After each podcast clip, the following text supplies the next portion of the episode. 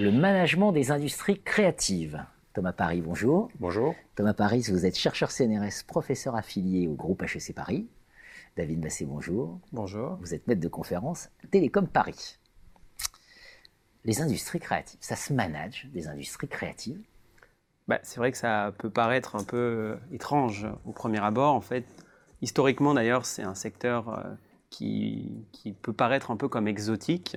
On les a beaucoup considérés comme à l'extérieur euh, du champ économique, avec une vision romantique de l'artiste, du génie, qui dialogue parfois même avec l'au-delà.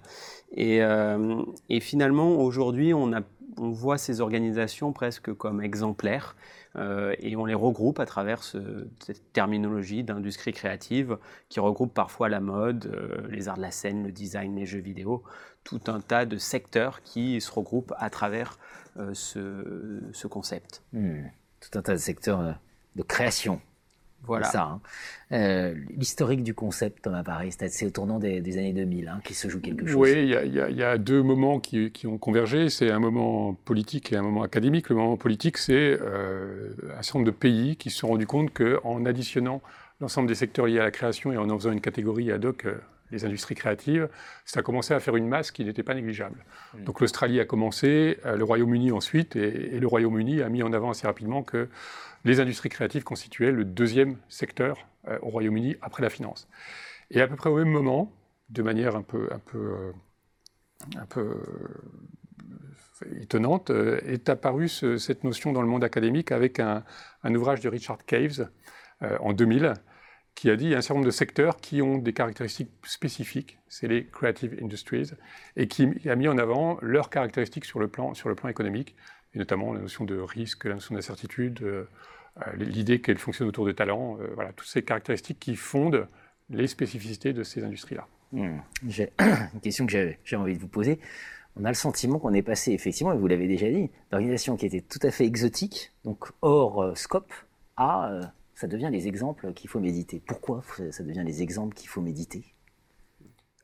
Alors, bah, il y, a plusieurs raisons à ça. Euh, l'idée derrière, en fait, c'est que euh, ces organisations, elles ont un certain nombre de différences, mais elles ont aussi des principes communs, des spécificités qui leur sont propres.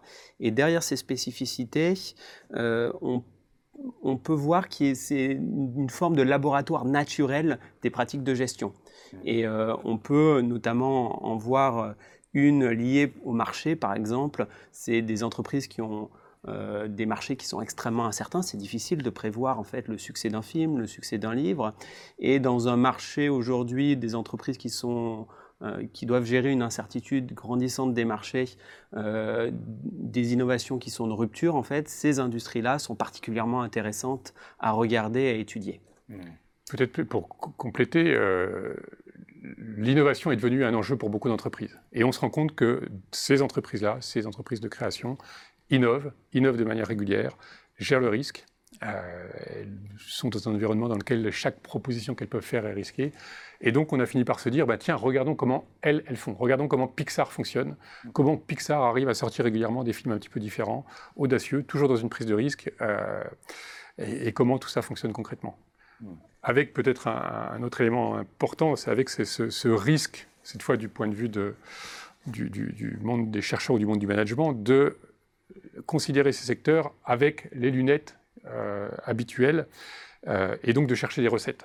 Et c'est un petit peu le biais qu'on peut avoir. Et donc tout, l'enjeu d'étudier le fonctionnement de ces organisations, c'est de se dire, allons au-delà de l'idée qu'elles ont des recettes à coup sûr pour arriver à créer, euh, à innover de manière régulière, et regardons très très concrètement comment elles fonctionnent. Hmm. Pour, pour matérialiser aussi, on pourrait prendre l'exemple de l'orchestre de jazz. Hein. C'est l'exemple type. Alors, la recherche, 20 ans après, en termes de contribution, euh, qu'est-ce qu'on sait et qu'est-ce qu'on aurait envie de savoir surtout? Qu'est-ce qui mérite investigation Alors, paradoxalement, euh, ce, coup de départ qui a été donné dans les années 2000 donc, a donné lieu à un engouement autour des industries créatives. Euh, et Beaucoup de chercheurs, comme l'a dit David, se sont intéressés à ces, secteurs et ont commencé à les regarder dans le monde de la cuisine, dans le monde de l'architecture, dans le monde de la publicité, dans le monde du cinéma. Euh, et le paradoxe, c'est qu'on a assez peu euh, pris cette catégorie de creative industries au sérieux. C'est-à-dire que les gens qui travaillent sur la grande cuisine travaillent sur la grande cuisine et n'essayent pas de regarder les, secteurs dans leur ensemble. Mm. Ça, c'est la première chose qui manque, c'est d'avoir un regard beaucoup plus transversal sur l'ensemble de ces secteurs et de ces pratiques. Deuxième chose qui manque, c'est que euh, quand on publie des travaux sur les creative industries, il n'y a pas de corpus théorique propre, spécifique. Euh, ce qui fait qu'on est obligé, et ça c'est tout le jeu de la, publication académique qui le veut, on est obligé d'aller se raccrocher à une théorie existante. Donc il manque une théorie des industries créatives, une théorie de l'économie spécifique de ces secteurs. Et là l'idée c'est qu'on pourrait avoir presque un paradigme alternatif, hein. c'est ça c'est en tout cas dans les travaux qu'on mène ce qu'on subodore assez largement. C'est-à-dire qu'on voit vraiment des modes de fonctionnement qui sont assez radicalement différents sur le plan des organisations, de la conduite des organisations, des formes de management et sur le plan euh, de l'économie sectorielle. Merci infiniment à vous deux. Merci beaucoup. De votre venue. Merci.